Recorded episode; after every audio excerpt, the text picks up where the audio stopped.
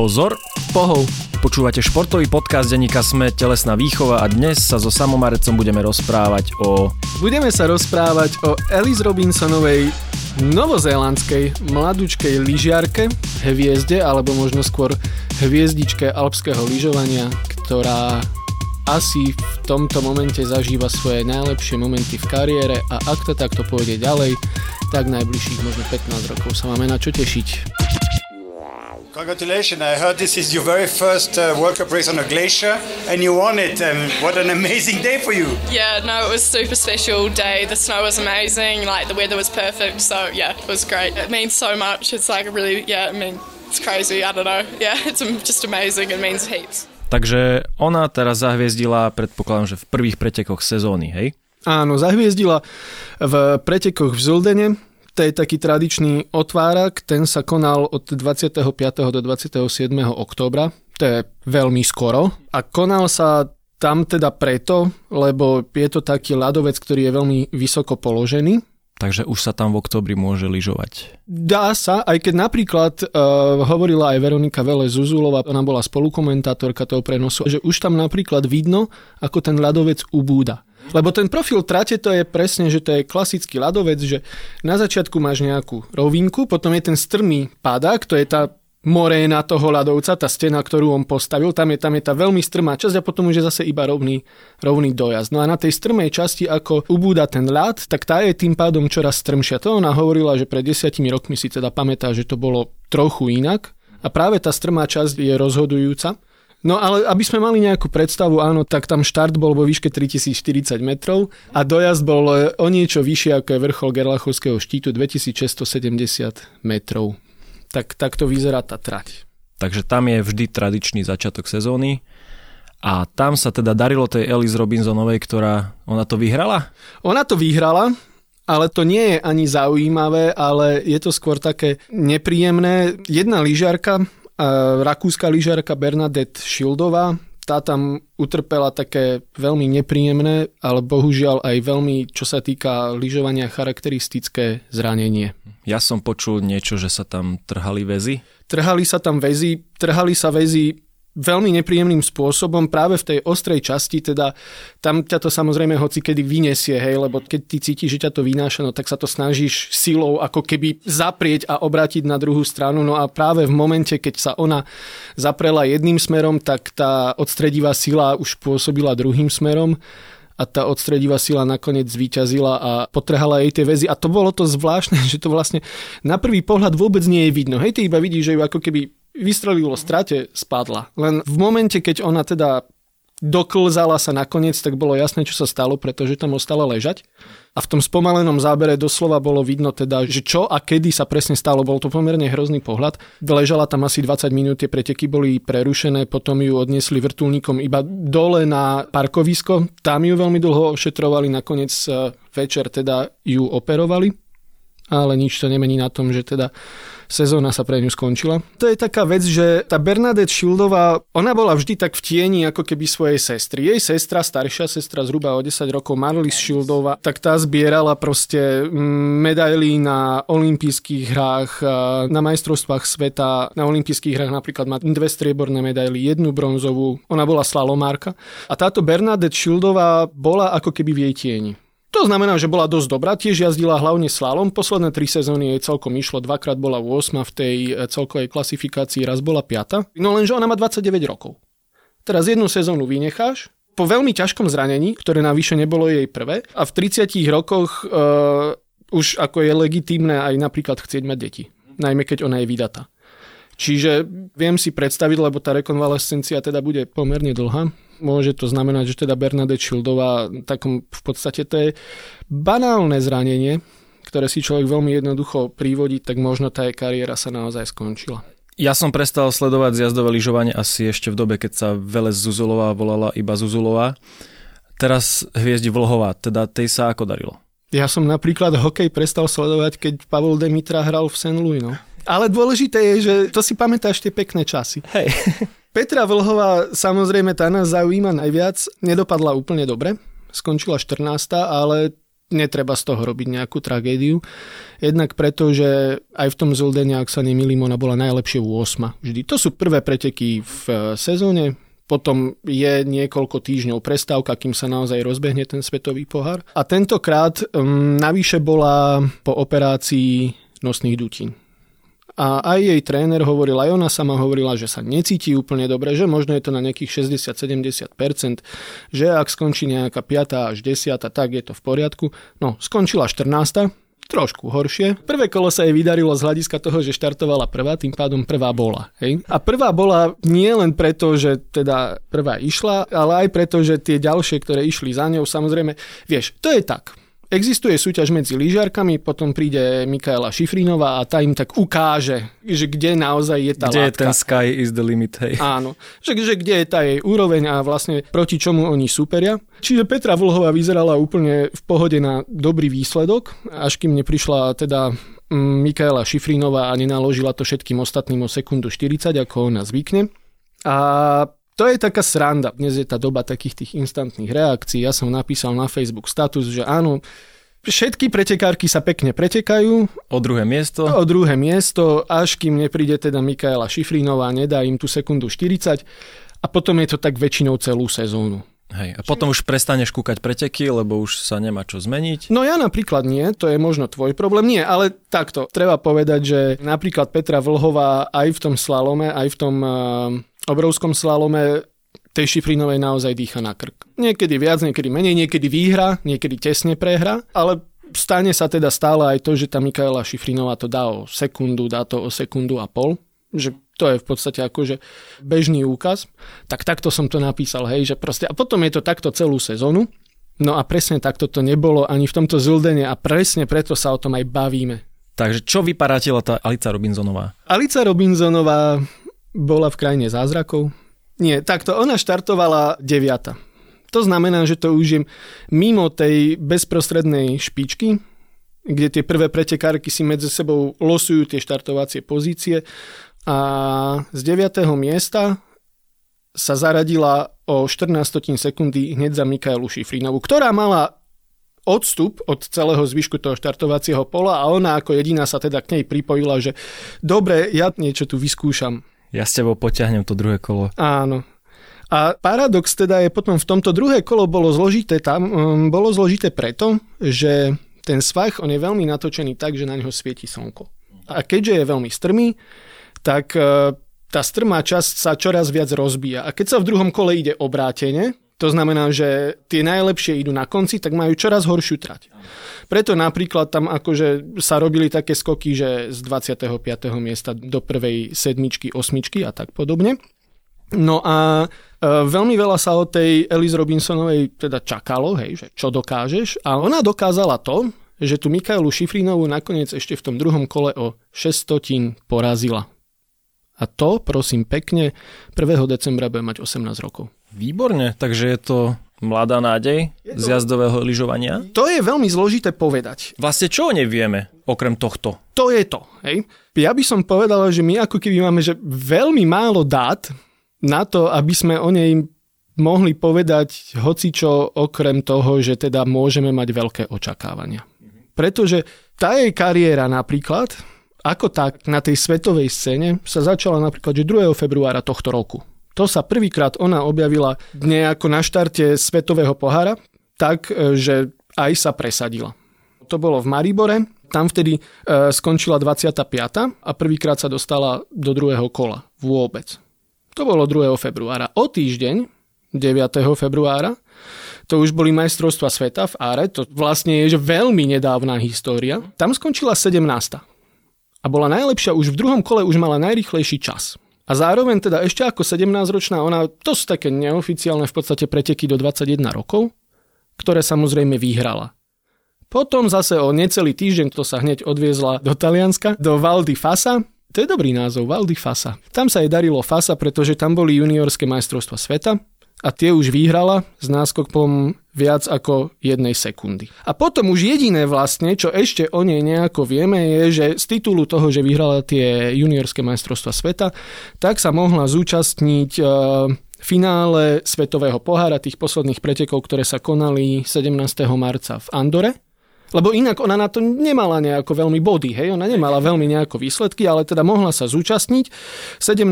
marca. No a tam už za Šifrinovou skončila v celkovom hodnotení druhá o 3 desatiny sekundy. Čiže teda, ja som si to tak prebehol, prebehol som si jej doterajšie výsledky. 7 štartov má v pretekoch Svetového pohára, jedno víťazstvo, jedno druhé miesto. To je fasa na to, že má 17. Áno, je to výborné, len ako vravím, je to trochu málo dát, hej, to sa stalo rýchlo. Lebo vieš, to tak presne ľudia hovorili, hej, že no veď aj minulú sezónu už sa hovorilo, že ak niekto tú Šifrinovú bude akože tlačiť a porážať, okrem Petri Vlhovej, veď niekoľko ďalších je tam tých pretekárok, ale že teda, veď sa hovorilo, že tá Elis Robinsonová, že to môže byť tá naozaj superka tej Mikaeli Šifrinovej, to môže byť všetko pravda, len po troch pretekoch je veľmi ťažké hodnotiť. My sme takí na fakty. My sa držíme faktov, tie sa nám zbierajú, z tých vychádzame, no a teraz teda Alice Robinsonová má prvé víťazstvo. No a ona je z Nového Zélandu, že? Oni tam majú aj nejaké kopce, nie? Oni tam majú veľmi veľa kopcov, akurát nemajú veľmi tradíciu v alpskom lyžovaní ale možno aj tradíciu majú, nemajú úspechy. Takže čo, krajina sa veľmi tešila, či vôbec to nevnímali? V prvom rade krajina v ten deň bola mimoriadne smutná, pretože nie len v ten deň, ale úplne v tom istom čase, ako pretekala ona, tak uh, novozelandskí muži, rugbysti All Blacks, hrali na majstrovstvách sveta s Anglickom a veľmi, veľmi šokujúco prehrali a vypadli to sa rovná asi národnému smutku. To sa jednak asi rovná národnému smutku. Všetci boli All Blacks. Áno, všetci boli v čiernom potom, ale hlavne je to nečakané, lebo tá pozícia toho novozelandského rugby je veľmi silná a dokonca ja to neviem, že úplne tak povediať verifikovať, ale samozrejme Alice Robinsonová vyhrala, plakala, tešila sa. A našiel som také správy, že vlastne ona neplakala preto, že by bola príjemne prekvapená zo svojho víťazstva, ale že teda dozvedela sa, že tí rugbysti vypadli. Potom som našiel druhú verziu, že ona to sledovala, že po tom prvom kole si pozrela, že ako sa im darí, zistila, že sa im nedarí vôbec, tak to už potom prestala sledovať, asi preto, aby sa mohla sústrediť na to druhé kolo. Ale no, je to trochu v tom tieni, hej?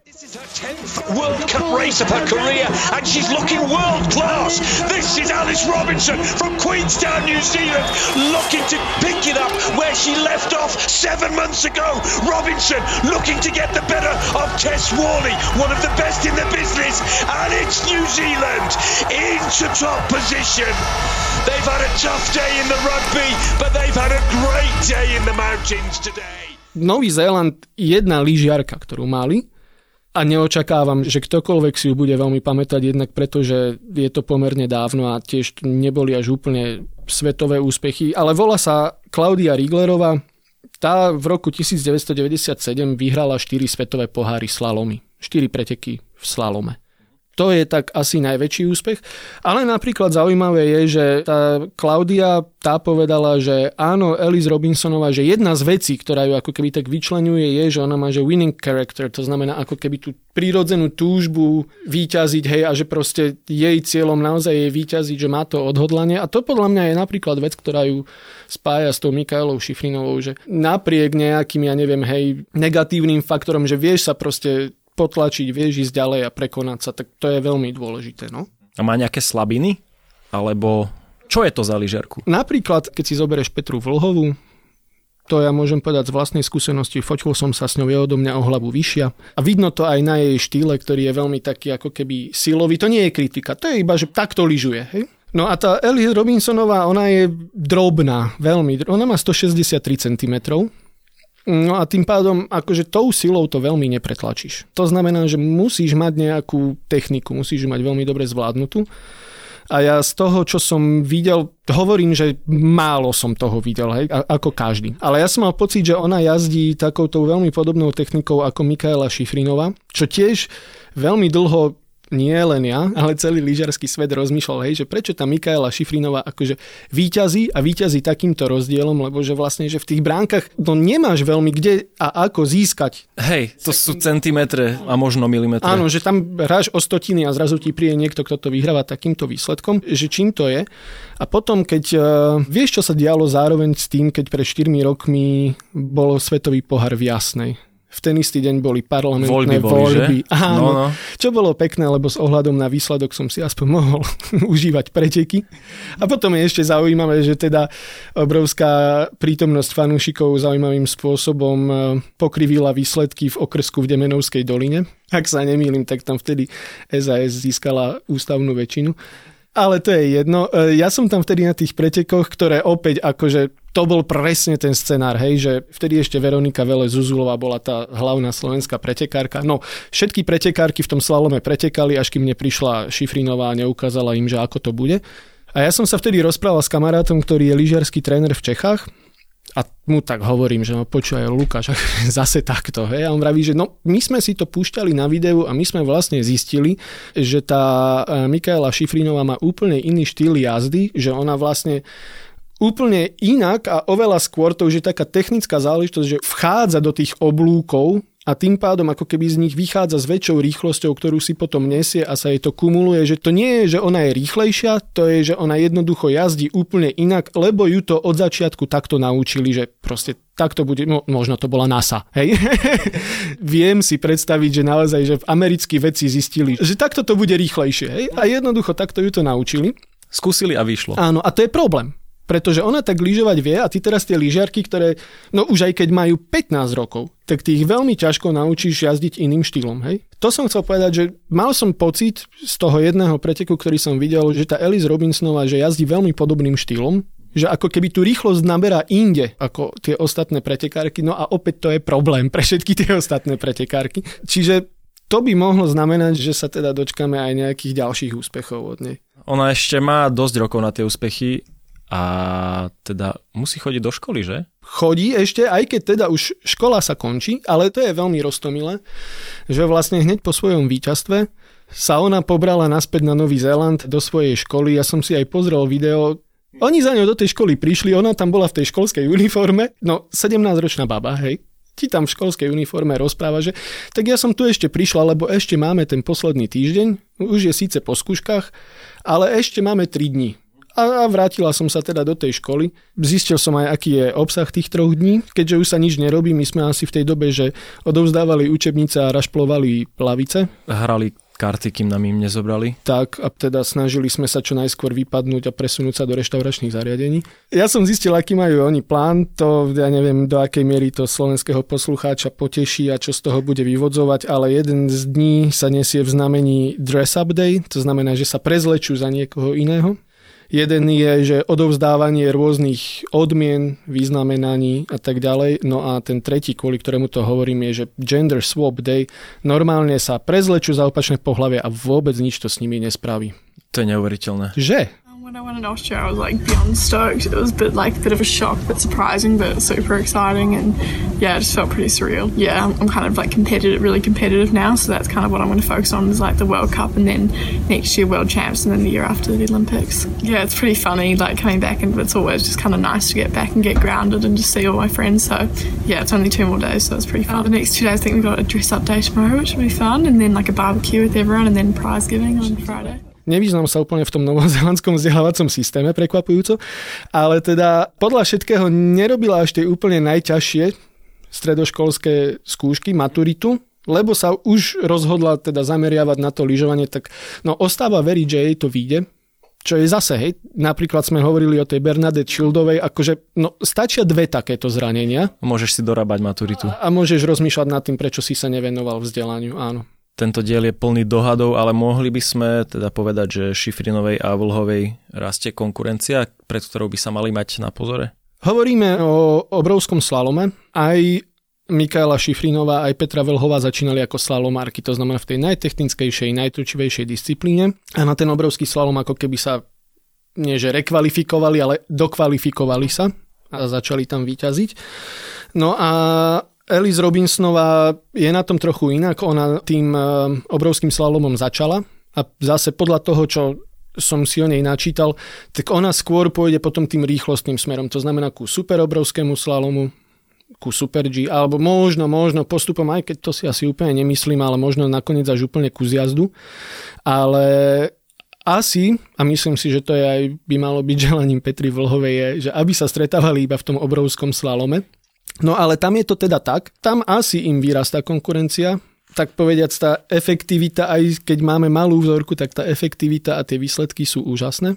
A napríklad teda hlavne s ohľadom na to, že to je taký problém, že keď si taký strašne šikovný a talentovaný a navyše ešte aj inteligentný ako Mikaela Šifrinová, lebo ona je. Ona okrem toho teda, že je výnimočná v tom športe, ona je aj veľmi inteligentná a teda nekončí sa späť iba tým lyžovaním. Ja to vnímam trošku, že to je až neférové, že niekto má toľko rôznych nadaní, hej. No a ona niekoľkokrát už povedala a mala pravdu v tom, že no veď už som vyhrala v podstate všetko a všetko som to vyhrala niekoľkokrát, hej, a pokorila som v podstate skoro, ja neviem, že či ešte existuje nejaký rekord, ktorý Mikaela Šifrina nepokorila.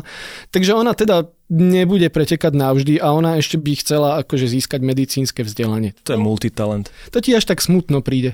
No, čo my máme podcast. Áno, a, a sme šťastní. A možno bude operovať kolena iným z jazdarkám. Tak, no, ale tým chcem povedať to, že teda Mikaela Šifrinová skôr alebo neskôr, asi nie hneď, ale skončí. A potom práve tá Elis Robinsonova, veľmi sme v rovine dohadov, ale že ak by mal existovať niekto, kto ju nahradí na tej pozícii, tak asi to bude ona. A potom Nový Zéland bude lyžiarskou veľmocou. A my potom budeme hovoriť, že koľko je dnes 31. oktobra 2019, sme to hovorili. Sme vám to vraveli.